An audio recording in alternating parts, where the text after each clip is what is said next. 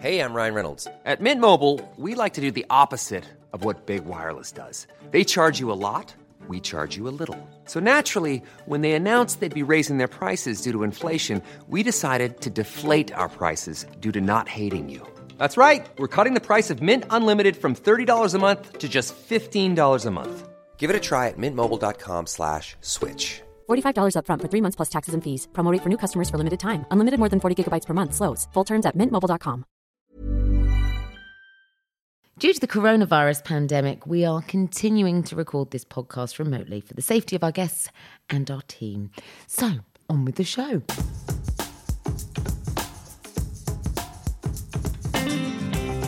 Hello and welcome to the 100th episode of White Wine Question Time. Can you believe that since our launch almost two years ago, I've asked well in excess of 150 guests, more than 300 thought provoking questions, and I'm not even going to attempt to count the number of glasses of wine that have been consumed as we worked our way to this our centenary episode. And my guest this week takes me back to the very beginning of my broadcasting career, where I was partnered up with him as my first ever TV husband on a little known current affairs show called Straight Up.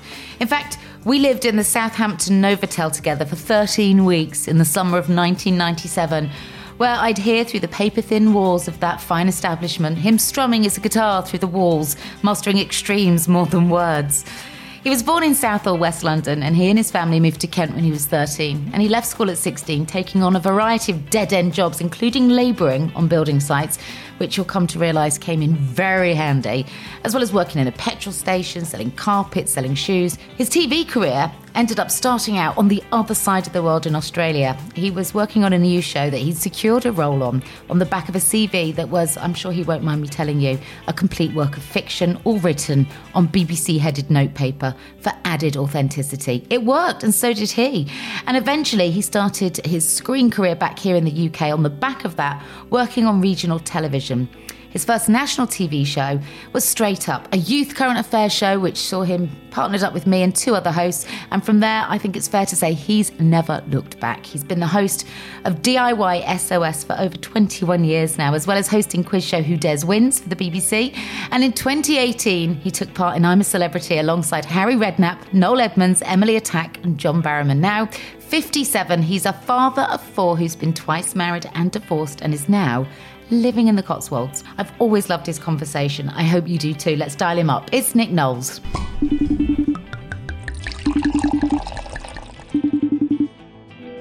A huge, massive hello all the way down in my home stomping ground of the Cotswolds to my first ever television husband, Nick Knowles. Oh, bless you. How are you? I'm good. So nice to see you. How is it we met? You lived in London or, or, or kind of near. I was from Cheltenham. You're now living in my hometown. I'm now living in London. I never see you. You see my friends more than I uh, than you see me. This is very true. And considering that we probably spend most of our time in the same place in Cheltenham, I mean, we'll certainly go to 131. Yes. Because it's, because it's the most London place in Cheltenham. and, and I'm literally there all the time. Uh, and I can't believe we haven't bumped into each other more often, especially as we should have caught up and, and had an espresso martini or something. To, well, we did try, didn't we? We did try. Yeah, a couple of times. How are you? I haven't spoken to you in so long. John, very good. I've um uh I've had several more children. Been I've probably had a couple of marriages and things since I last saw you. It's been um You were in marriage one when we met. It was coming to an end. Um I viewed marriage two from afar. Um, I had so I've got four kids now. So the youngest is six years old, um, and he's going, going going great guns. So that's very lovely. Like imagine the carefree people we were when we first met. Although I have to say, you were always much cooler than me. You like I was I was like having a good time and, and enjoying myself and doing and having great fun with TV and stuff. But you'd already come from the pop world, so you were always a little bit cooler. You sort of hung with the cool people. Well, you know, that was my first ever TV show that we did together. It was called Straight Mm-hmm. Up. It was for Meridian Television. And um, I had until that point been the editor of Smash Hits. And our boss, Trish Powell, remember Trish, the pocket rocket? Yeah. She's the one that convinced me that I had to be in television because print was dying and that I needed to be part of the future. And she was relentless in her salesmanship or saleswomanship of this show. And before I knew it, I was living in a Novotel in, in Southampton with you. And I thought, how did I end up here? I said no to this. Yeah. Well, I remember the very first day we met. We actually went. We met for uh, a, a, cup of coffee in. Uh, there was a, um, a place on South Bank, directly outside Westminster, where uh, there was like a, sort of cafe studios uh, in there, and we met in there for the first time.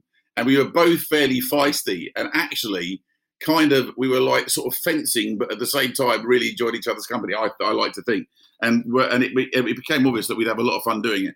I mean, we did, we you know we had a, we had a lovely little crew doing that program. You say it was some Meridian Broadcasting. Actually, it was for the network. It was a network show, but made by Meridian, who hadn't actually made a lot of um, network stuff up until that time. It was kind of a youth politics show. The thing was at that stage, like you know, to be honest, it's the same thing today you, it was impossible to get 18 to 25 year olds to, to vote or to take an interest in politics. And we had this theory um, that it was because uh, we just make uh, like really sort of staid, old fashioned programs and which don't in, uh, engage that age group. So we made a program that kind of looked like um, TV ads and pop videos. It was shot that way, but with all the journalism sort of laid on. I remember the old the old schoolers in the newsroom going, "Oh, it's all style over content." I was like, "Well, it's not, is it? It's just it's style and content. It's like, why are you so frightened of style to make it look good? You and I were the only, so the other two hosts that were on the show, Alan and Alison, lived yes. locally, but you and I had to go and live in the Southampton Novotel.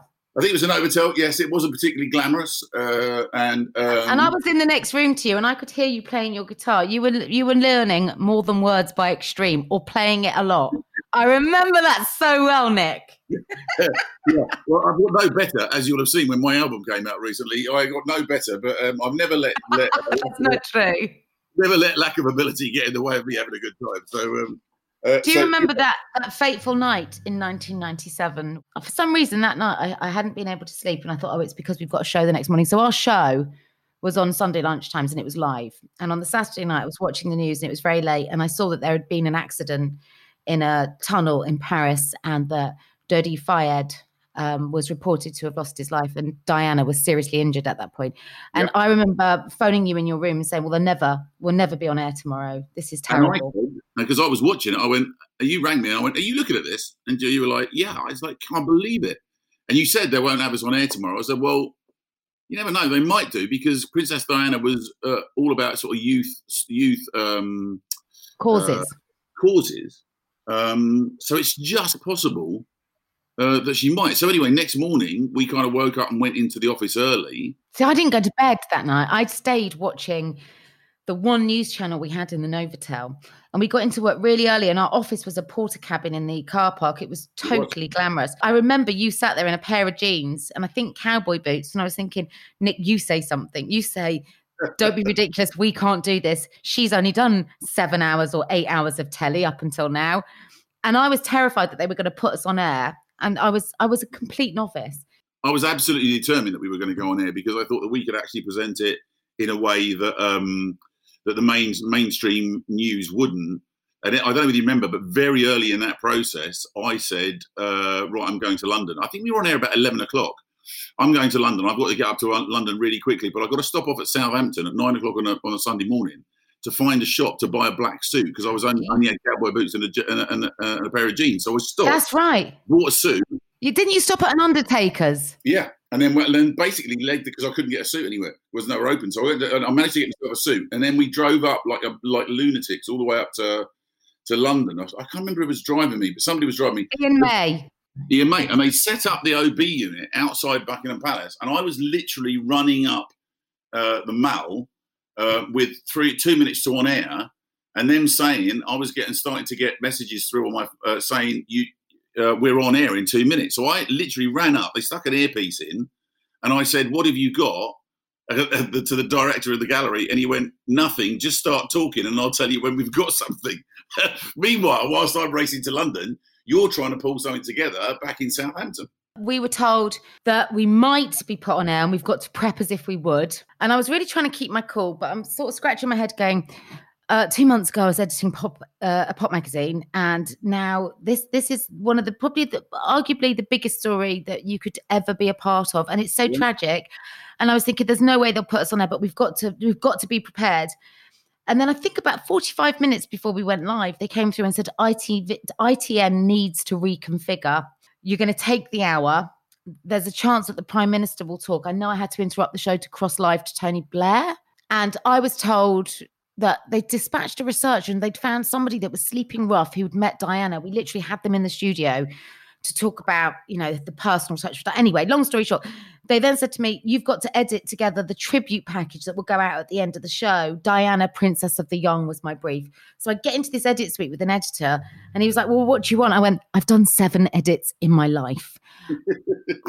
like, what? And he went, And what music do you want? And I said, I don't know. And it was a Sunday and the music library was shut. We couldn't get in. Yeah. So what happened was, right? So I said to him, start cutting these pictures.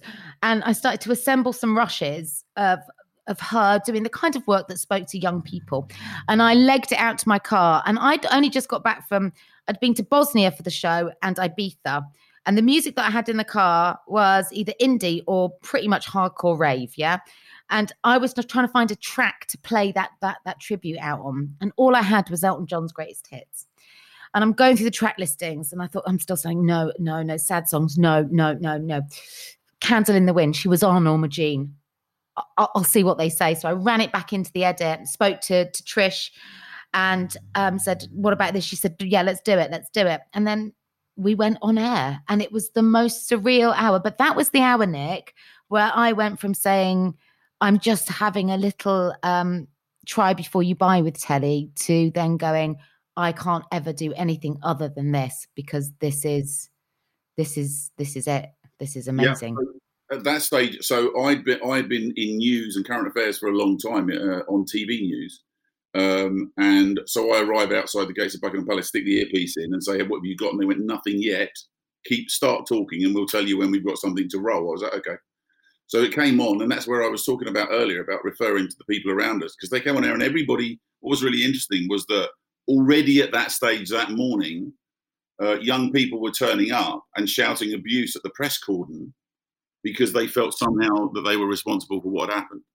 Um, and so I started off and I said, well, you know, here we are outside Buckingham Palace. And already this morning, uh, young people are turning up, having been out to nightclubs and clubs in, in London. They're coming to the scene and bringing flowers uh, to lay outside Buckingham Palace. But also, I have to tell you that uh, the press cordon here is getting some abuse from people who believe that the press are responsible. We were the first people to talk about that sense that she was sort of hounded in, and then I, and then all of a sudden they said, "Yeah, we've got this retrospective. Uh, throw to the tape." So. Um, or throw back into the studio, or whatever it was, and then we went into that piece where you'd put together um, the stuff to Candle in the Wind. And um, as I understand it, after that, it just got a lot of pickup on radio, and it became almost um, an anthem for Diana. I've always credited you with that. You actually found it; it was exactly right for the time, and um, and it did get picked up by lots and lots of other people. But it's interesting because I think because we've told that story a couple of times earlier on in maybe whenever. Let's not talk about how many years ago um, it was. Um, I, I think that's been picked up by somebody else who now believes it's their story. Like last year, sometime I wake up one Sunday morning and my Twitter notifications are going bing, bing, bing, and I don't really tweet much these days. Um, I lurk, but I don't participate. And there you are, taking Kay Burley to task because she claimed that they were the first network to play this song. And I just thought, well, she, I'm not going to get embroiled in this because this is this is distasteful. This is about who played a, a piece of music yeah. to illustrate the loss of an you know basically of, of, of, a woman that so many loved but fundamentally two young boys lost their mum that day and I, I thought i'm not going to get involved but you went in for the dog fight with her and you were like no you did not I think you will find you really, you really, you were very gallant, Nick, on my behalf. Thank you. Well, and, and Alex, oddly enough, Alison Black, who was uh, producing that day as well, was uh, who's now in yes. Australia, was actually tweeting support from Australia, saying, "Well, I was there, I know what happened." So, yeah, look, it's funny how the world goes. But I think people start to convince themselves after a little while of things, but you know that we were there that night, that morning, that day and it was an absolutely it was an extraordinary thing and and, and led on to extraordinary things and you know and, and i always felt like a, a responsibility uh, through that and then i was lucky enough i did on. massively massively nick that that day i can remember so much about it i can remember the smell of my car I can remember the boots you were wearing. I remember where I was sat in the office. I remember the sheer fear and dread running through me like ice through my veins of thinking, I've got to go on TV and and do this woman and her memory justice. And I don't know if I've got it in me to do this. Well, And you know that massive "do not mess it up" mantra buzzing in my ears. You, you'll remember that I, at that stage in my life, I was leading a, leading a fairly random life whilst doing news and various other things as well. I was occasionally, uh, I was occasionally partying and sleeping in a hedge on the Isle of Wight before getting back just in time to do the program on a Yes, Sunday. you were. Yeah, so I was busy having a good time at the time, and I think because of that, because of the the lifestyle that I was leading, people thought I was kind of not really serious about what I did. And that at that morning, I felt a real responsibility to get that right, and maybe put Mm. aside the story that other people weren't. And I think actually we did a we did a, a really really good job that morning. And to be fair, we were the only program that uh, news broke for during the course of that uh, whole Sunday morning. So I remember we picked up and handed back to Trevor McDonald. We Yeah. broke off to speak to, to, to listen to Tony Blair speak, and it just. um I remember driving back home to London that Sunday because I would always come back on Sundays after the show and then travel back down sort of Tuesday to live with you in the Novotel. Um, and I just remember driving back in absolute silence, and I just I thought I can't. I, I, I, I don't even know if I should have been driving. Actually, I was just stunned. yeah, it was had And, and to be honest, over the years, I've been very lucky to, to go on and um, spend some time around the, the the two princes and see them sort of grow into sort of fine young men that they become and um, uh, and, and work with them on occasions as well. And it, I've always felt that responsibility from uh, from that early time, from from from that evening, and then seeing the boys afterwards. And I met them again soon afterwards through something out was when William was about 15 so Harry would have been what about 11 12 I guess. Um, and then at various stages through and meeting them and then them coming and working and doing stuff and me doing doing stuff with them and then uh, doing Invictus with Harry and so on and so forth. So I've always felt sort of connected to that and all from that event really. I mean felt responsibility to it. But it was extraordinary times and um, and you, then you did and you went on- you went on and did all right didn't you As did you, sir. look, at, look at you. I have to say, I've got massive show envy with DIY SOS. If I think of all the shows that there's two shows on air that I would have walked over hot coals for.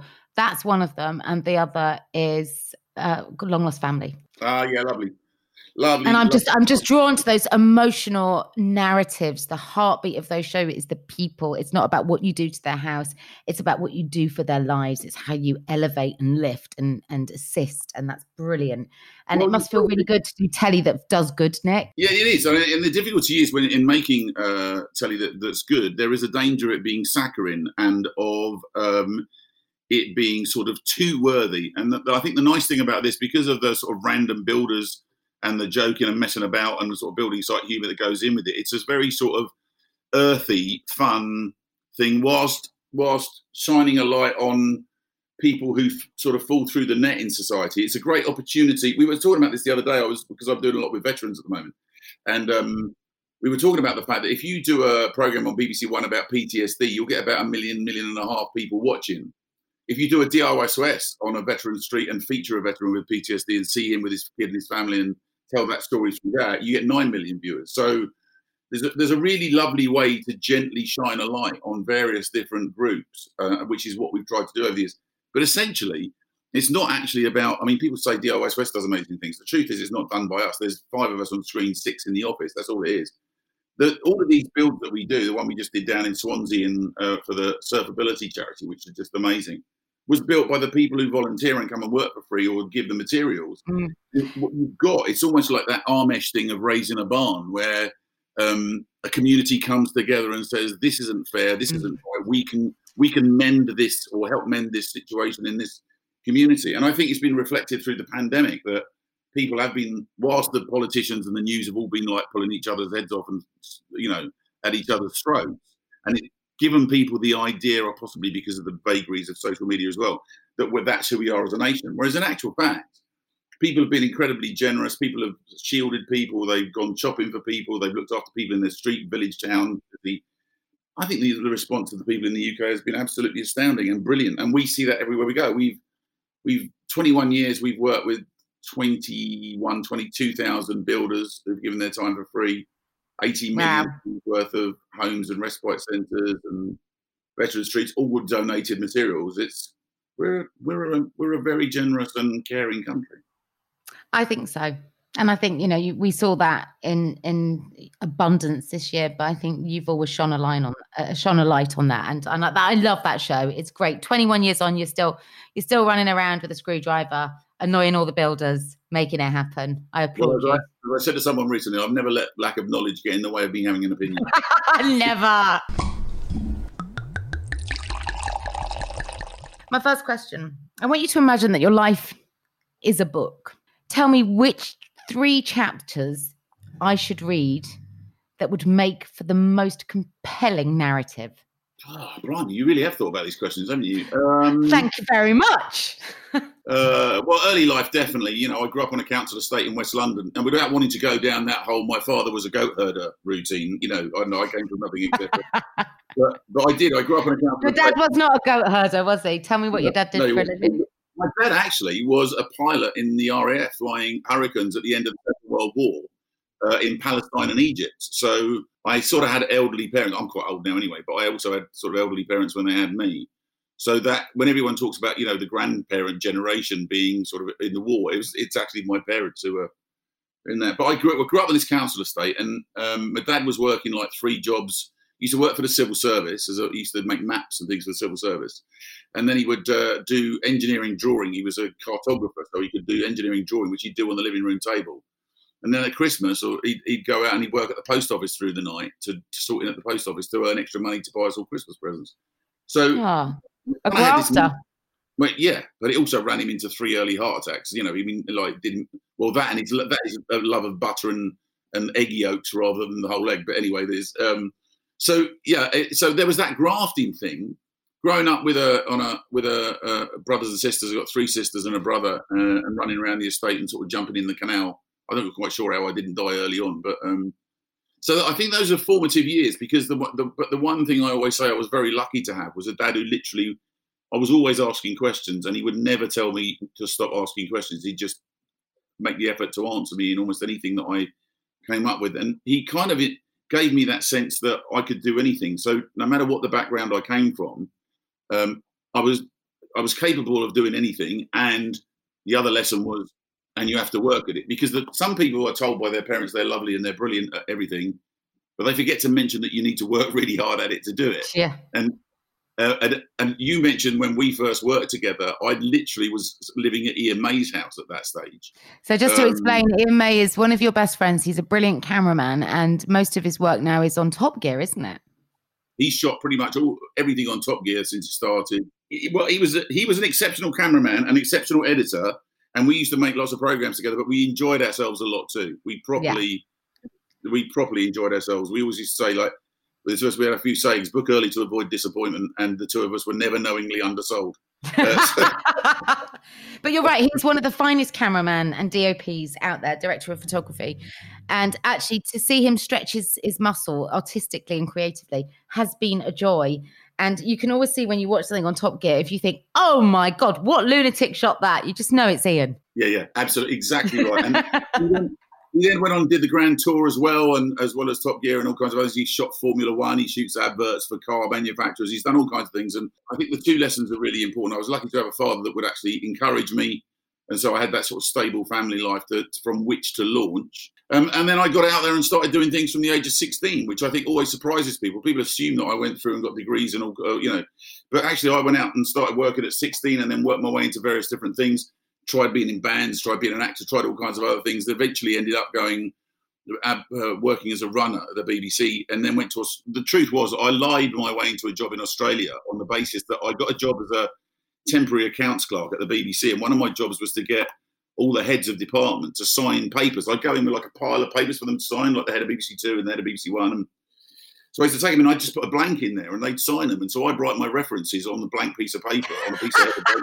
And then I went to Australia before the internet. So I went to Australia with the time difference. And I just turned up at all these TV stations with the best TV you've ever seen in your life. Um, and got myself a job in TV out there. And that's kind of how it kicked off. And so it was a little bit sort of determination, a lot of hard work, and, and enough chutzpah to go, um, I'll, I'll have a go and see if I can get away with this. And so I think that early life, that, that early setting in me, that sort of determination uh, to work, succeed. And also, I remember I got a very clear vision of sitting. One in the old council houses, they used to have like a red step, which Yes. mum used to polish. Polish and to polish scrub. Yeah, judged by Yeah. your steps, weren't you? Keep your steps nice. There was a she used to put. I remember this. It was called Admiral Red. It was like a polish you used to put on your Mm. step to keep your step red. Yeah. I remember sitting on that watching my dad and Mr. Wilson next door, who only had only had one child, had the long-handled shears and the and the posh mower and all of the various. And my dad was going to put, was pushing a mower around that was probably back from 1942, and was basically cutting the edge of the lawn with a, with a pair of uh, kitchen scissors. And I remember thinking, I don't want anybody in my family to be to have the crap stuff. I, I, I've got to find a way to do better so that I so that my family can have the decent stuff like everybody else. And that I think that's been the driver. And then once you get into it, weirdly, there's a constant terror that it's all about to disappear. So you work harder than hard, you know, even when you're doing well. It's a common theme, certainly on this podcast, the the fear of, of of the rug being pulled from under your feet, and and it's happened to me a few times. And you learn that actually the fear is worse than the reality and the rebuild. I think when you talk, you've identified one of those compelling chapters in your life as that that moment of starting out and the chase, and sometimes that's far more exciting than the success that you then enjoy because actually that for me was often wrapped in fear that who's going to make this end is am i going to be thrown out is somebody going to tap me on the shoulder and say come on you you shouldn't be in here You know, absolutely. Still, you know, like you turn up now. I mean, then the weird thing is that. So I look back over the time that I've, I've done. You know, spent time with uh, prime ministers and presidents, and Mm. you know, number ten and princes. And I remember sitting in the back garden doing an interview with uh, Prince Harry uh, in, in Buckingham Palace, and I, we, I, we were sitting there waiting for a shot to happen. I was sat next to him, uh, and and I kind of drifted off a bit, and he suddenly said, "Where did you go off to?" And I was like, "Oh." Um, I was thinking about when I was about seven years old, and my dad brought me up here with some paper and some crayons, and I sort of peered through the railings at the front and drew a picture of the front of Buckingham Palace with the soldiers marching up and down. And I think my dad would absolutely freak out thinking that I was sat here in the back garden with you. And he went, "Yeah," he said, "I can get that." He said, "Imagine how weird it is to be me." We both really roared with laughter. So. Um, yeah, no, it's just it, look, living a life less ordinary and that sort of ambition. So I think that would probably be one. Probably going through the first divorce and trying to find my way through that. Um, one of the things I think that makes you a decent human being over the years is is relationship breakups feel awful and they are terrible when you hate the fact that people have been hurt along the way. But one of the things about relationship breakups, it knocks the corners off you. And I think I was a nicer person after I'd been through some damage rather than the 100 mile an hour, full of myself, arrogant person I was in my 20s. Um, and I think various uh, things that can be seen as detrimental and, and, and, harmful at the time end up shaping you and, and, and knocking those jagged corners off and making you a nicer person as you go along. That's what I first met you actually when you were going through all of that. Probably the, the, the best way to describe you through my eyes was you were like a pinball in a pinball machine. You were all over the place, jumping from one thing to the next to the next, and you lacked peace. And I knew that you felt bad because you had inflicted hurt on somebody that you never wanted to hurt. And I could see that you, you were wrestling and uh, also enjoying this this network success. The first time you've been on network television and that kind of bittersweet, sweet and sour experience of what was going on at home and what was going on at work. Well, I think it was an interesting thing actually, because on the one hand, you you're like you know you were dealing with that sort of uh, that rise in success, which was positive. Massive relief because finally I was earning enough money to be able to afford to look after everybody. Just because up until that point, I'd actually lived on. Uh, I basically slept on Ian's sofa. He let me have a room in the end, but I, but I slept on his sofa and then lived with Ian for about two years, uh, where he fed me and I didn't pay any rent because literally every penny I earned was trying to trying to manage the situation, you know, with my young kids. So that was a that was a tough time, and the relief of actually doing well enough to be able to afford to look after everybody was such a such a huge thing. And then actually trying to find my uh, my place in the world and um, uh, and and that eternal thing, which has been my whole career, and you, I think you'll recognise this is the one thing I was desperate for people not to think was that I was acting like a TV presenter. It's my worst nightmare to become one of those people that. do you know what I mean? So I always assume. no, I've- explain. What do you mean? What is acting like a TV presenter? Because now I'm Well, worried. I- Do I act like that? people people say will quite say quite often, "Oh, you're a bit full of yourself" before they've even spoken to you because the TV is the being a TV presenter. There are a lot of uh, you know there's a lot of arrogance and things around it, and weird. There's a weird thing with being a TV presenter. You have to be self confident enough to be able to stand up in front of seven million people and think it's okay that they'll listen to you, without being so full of yourself that you become arrogant and a pain in the ass.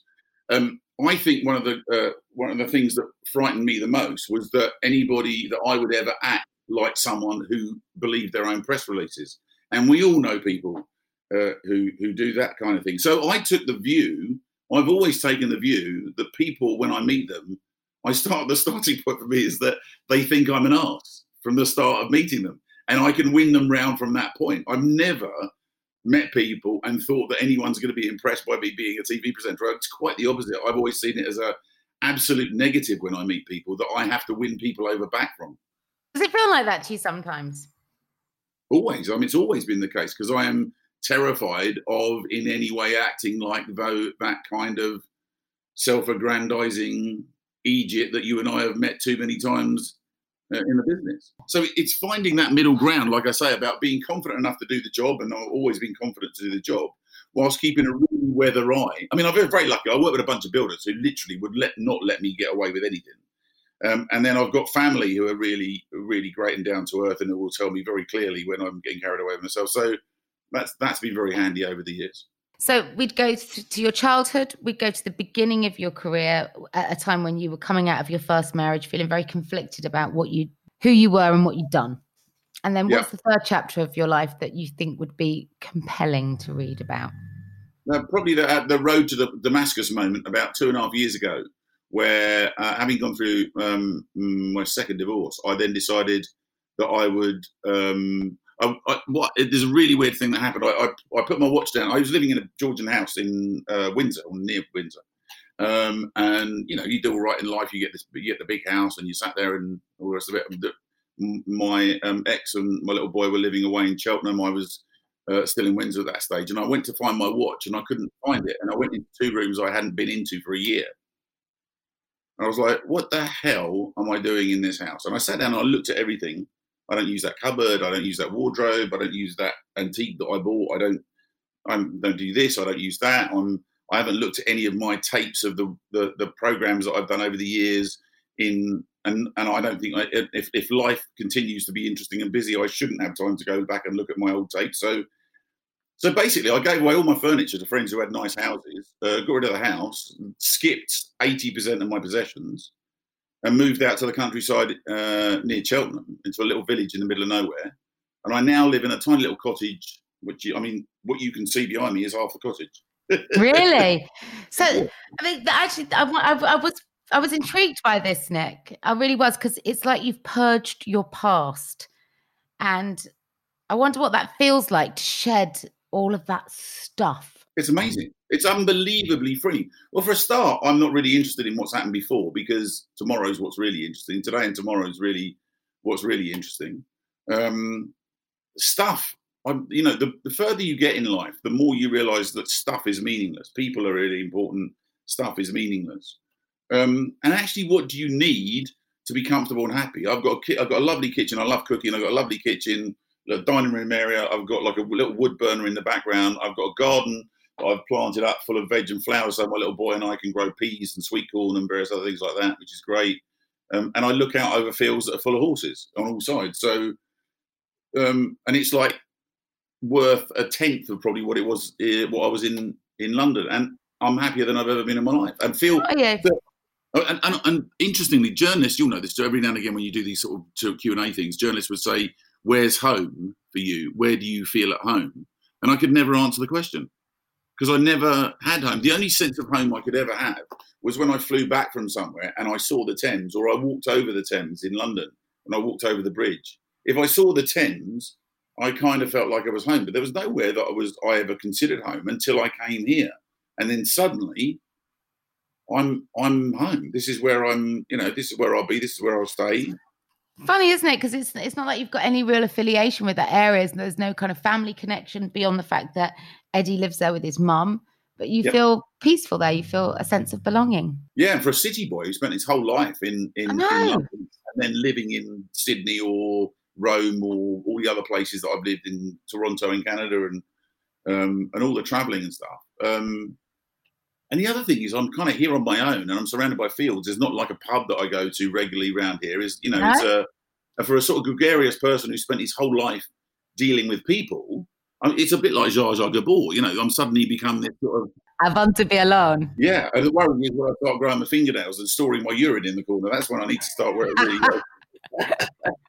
so that, that, that's the next chapter of the book. yeah, I was, I, am kind of intrigued by your purging of your past. I'm, I'm, I'm impressed in so many ways because you do realize it's stuff you don't need, does don't you? It's badges of honor, and actually, how many of those do you need? It's rubbish, really. I was, I, had a thought. What do I, what do I remember from my childhood? What are the key, like, little flashes of memory that I have from my childhood? One was actually walking through uh, some woods in a place called Osterley Park, which is my favourite park in London. It's up near Sky TV on the on um, uh, the Great West Road, um, and walking into a clearing in the forest there with my dad when I was about five six years old, and seeing a foxglove and thinking it was the most beautiful flower in the world, and my dad telling me about it, and that's a really clear, vivid memory. So I've planted foxgloves around the garden, sort of remember my dad. Ah, and and and. And, and later on, when I was about nine, we were on a holiday uh, to Cornwall, walking down uh, the farmer's sort of um, a little allotment garden he had in the back back of his garden, and him picking pea pods off and giving them to my dad, and my dad splitting the pea pod, and me and him eating raw peas straight out of the pod. We planted them, Eddie watered them, we grew them, we picked them, we sat on a sofa and tried to put them into a pot for dinner, but they never made it because he ate them all. And that's um, and there's and there's the moment from my childhood. Never mind all the other things that we did. It wasn't about holidays. It wasn't about fun fairs. It wasn't about money I spent uh, or presents I got at Christmas, the actual key memories for me were those little things: walking in the countryside, seeing a beautiful flower, eating peas from a pod, uh, being on the beach, building a dam down in Cornwall. Simple pleasures. So I thought, well, that's the things I need to concentrate on uh, for Eddie and try and make things better for Eddie, um, and try and be a better parent than I was probably first time around.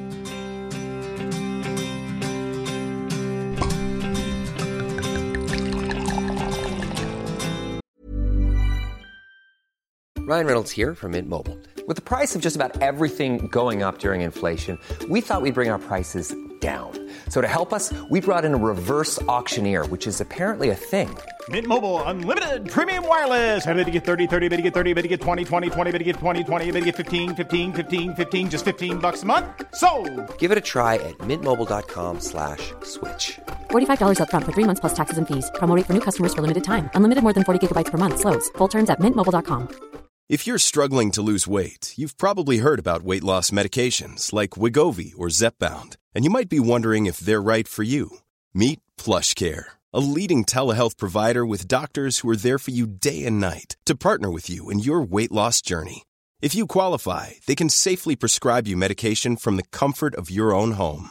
To get started, visit plushcare.com slash weight loss. That's plushcare.com slash weight loss. Plushcare.com slash weight loss.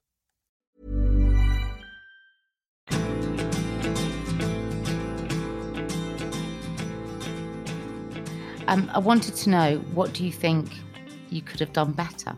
And you've almost just answered that. Yeah, parenting. I mean, there's no doubt about it. When in the early part, when I had my my, my, first kids, um, I was I was running so hard to create a career. It's a, I think the most difficult thing in the modern day to for any person to get right is the amount that you work to improve the life for your loved ones versus not being there to see them grow up or being around them for those moments. I think when you you come from a working class background, as both of us did, when there's a chance to make hay while the sun is shining, you harvest hard. So I get why you did it, but it's interesting that it's it's something that you you you regret. Would regret be a too strong a word? No, I, yeah, I think it would because the thing is, at the time, I was doing the best I possibly could for everyone uh, in the way that I Fair could. Retrospectively, giving myself a tough time for it.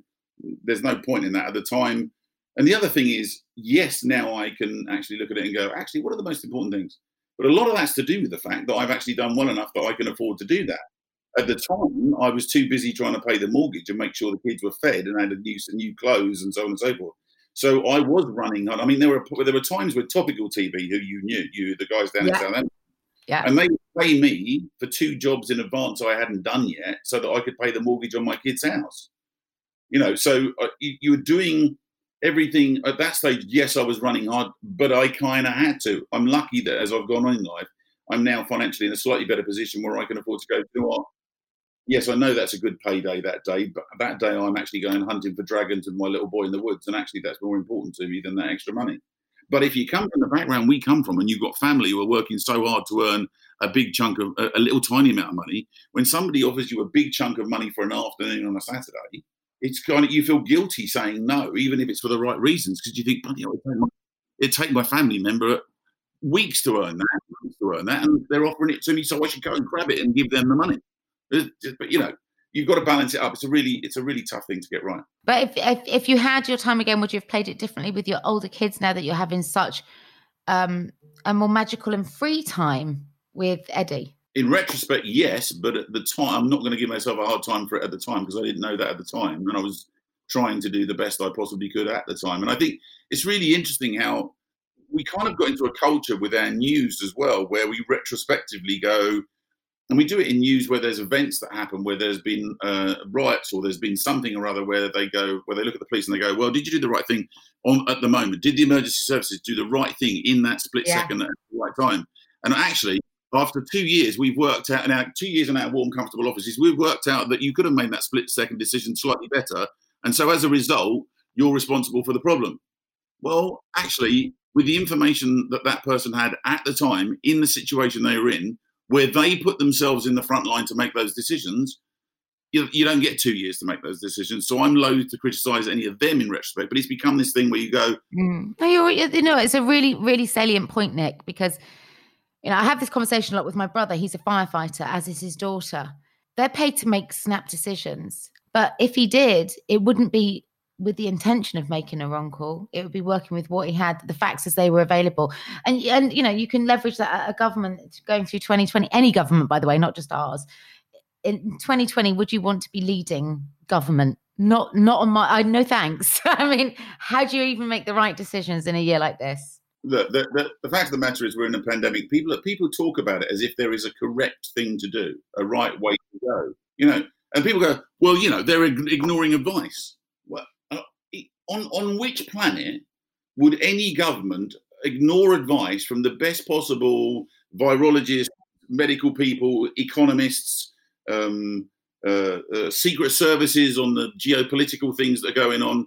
I mean, that's the that's the joke about Brexit, about asking us to decide one way or the other. And don't get don't look before anybody jumps on me.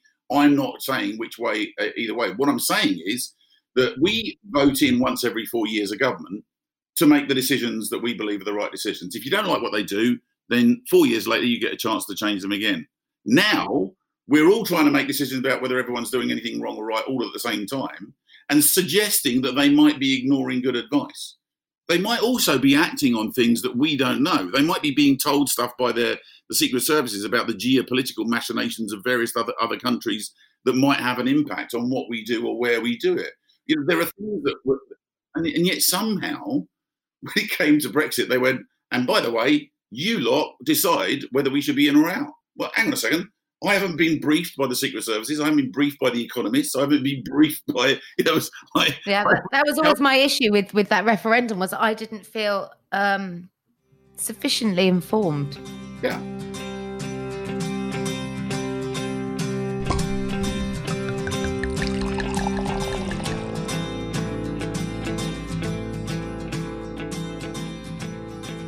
My final question to you When did it last hurt and why? Oh, wow. Um, oh God, there's a lot of things that, that, that hurt. You know, uh, inequality, um, bigotry, these, these things, and, and, they are genuine hurts. I don't want my, my, my, my children existing in a world which is unfair, unequal, um, uh, where opportunities aren't there. I, you know, I, I said it at the end. That's of the, the world you grew up in, Nick, and I grew up in. Yeah, but I'd like to think that I've had some effect on that in my lifetime. Um, you know, you, I've tried to. You know, we, I think we've got. It's getting better for veterans. It's not brilliant, but it's better than it was.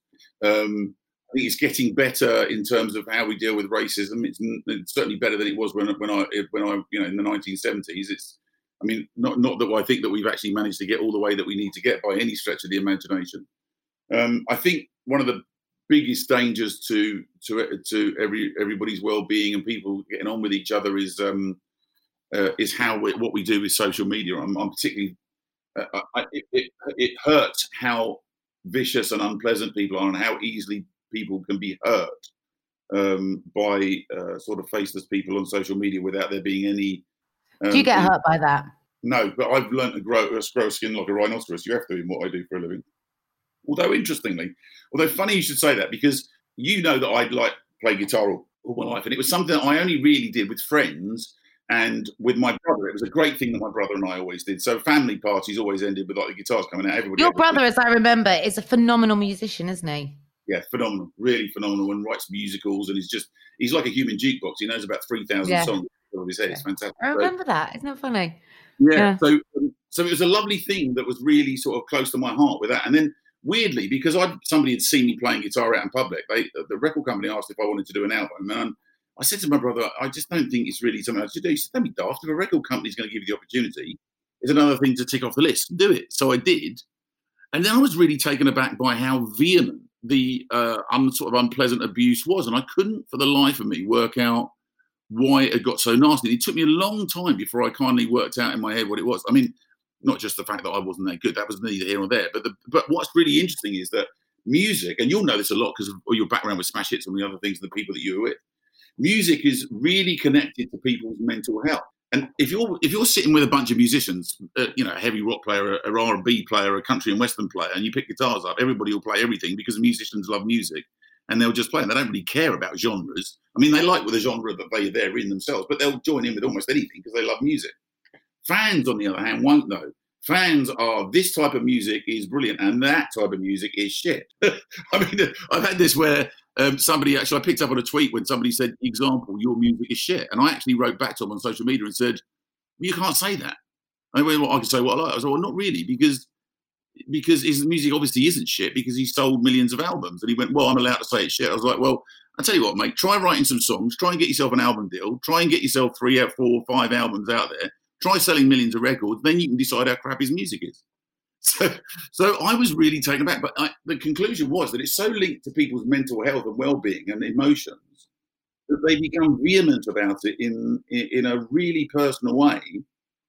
And I was kind of able to, but that actually genuinely, all the television stuff and abuse I've ever got over television. When I wrote a movie and people were you know terrible about the movie, Water of a Duck's Back, it did fine, did great on Netflix. It did all the stuff, cookbook, don't really care. And music, oddly enough, that did hurt a little bit. And I didn't pick up a guitar for a year. Did it? Yeah, and I didn't pick up a guitar for a year afterwards. I'm sorry they stripped your joy of that, Nick. Because I know how much you loved it. Well, I'm lived so- next. I lived next door for 13 weeks. Remember? I know all the words to more than words because of you. it's, it's, a, it's a thing that's coming back now. My brother sort of brought me back round to, and look, in the overall scheme of things, I'm not, you know, I'm not somebody who sits and feels, feels sorry for myself. But kind of, for me, it's a case of looking at it and going, now, why did that hurt when so many other things didn't? And then, of course, you know, like the things that then the, then the other big hurts are where you end up hurting anybody else. That's you know, you don't want to do that. You want to be a you want to be a good father. You want to be a good partner. You want to be a good friend. And just through the course of life at various stages, you end up hurting people uh, that you did, that you'd rather not. Weirdly, you tend to hurt people you love more than you hurt complete strangers, don't you? And just by the nature of the fact that you're close together. So, yeah, you you know, I- there there those that I'd like to not have done some of those things over my lifetime, but but you know, you've got to you've got to forgive uh, yourself a little bit and forgive each other because nobody's perfect. Nobody's perfect. Thank you so much for talking to me today. Um, do you know this is my 100th episode and you are my 100th guest? Is that right? Yes, You must be, you must be really old by now then. I am, but not as old as you, my friend. Not by, a long way. And you're still looking lovely, my darling. And I can't believe we haven't actually got together and um, had a cocktail. we need to sit down and break some bread and throw, throw some wine around and probably Yeah. catch up. And and you should be, or you should continue to be enormously proud of the coverage that you did, which I thought, um, well, all going all the way back and circling back to where we started this thing, back at that sort of the coverage of the um, the, the death of Princess Diana, w- w- that, that I thought you did it with uh, a great deal of dignity and a great deal of um, empathy. Um, which you, is Nick. only done about six. I've never seven- watched that show back. Do you know that? I could never bring myself to watch that show. I have no idea how I did on the day. No, nor me, nor me. A common trait that we share. We love what we do. Um, I think it's because we're both fascinated by people. The thing I'm, is, so, I remain interested in everybody. Yeah, I do. yeah, what Um, drives I know them what, do. them, what gives them the strength to carry on, what what motivates them, what what what influences they've had in their lives, how they came to be who they were, and where they are. Mm.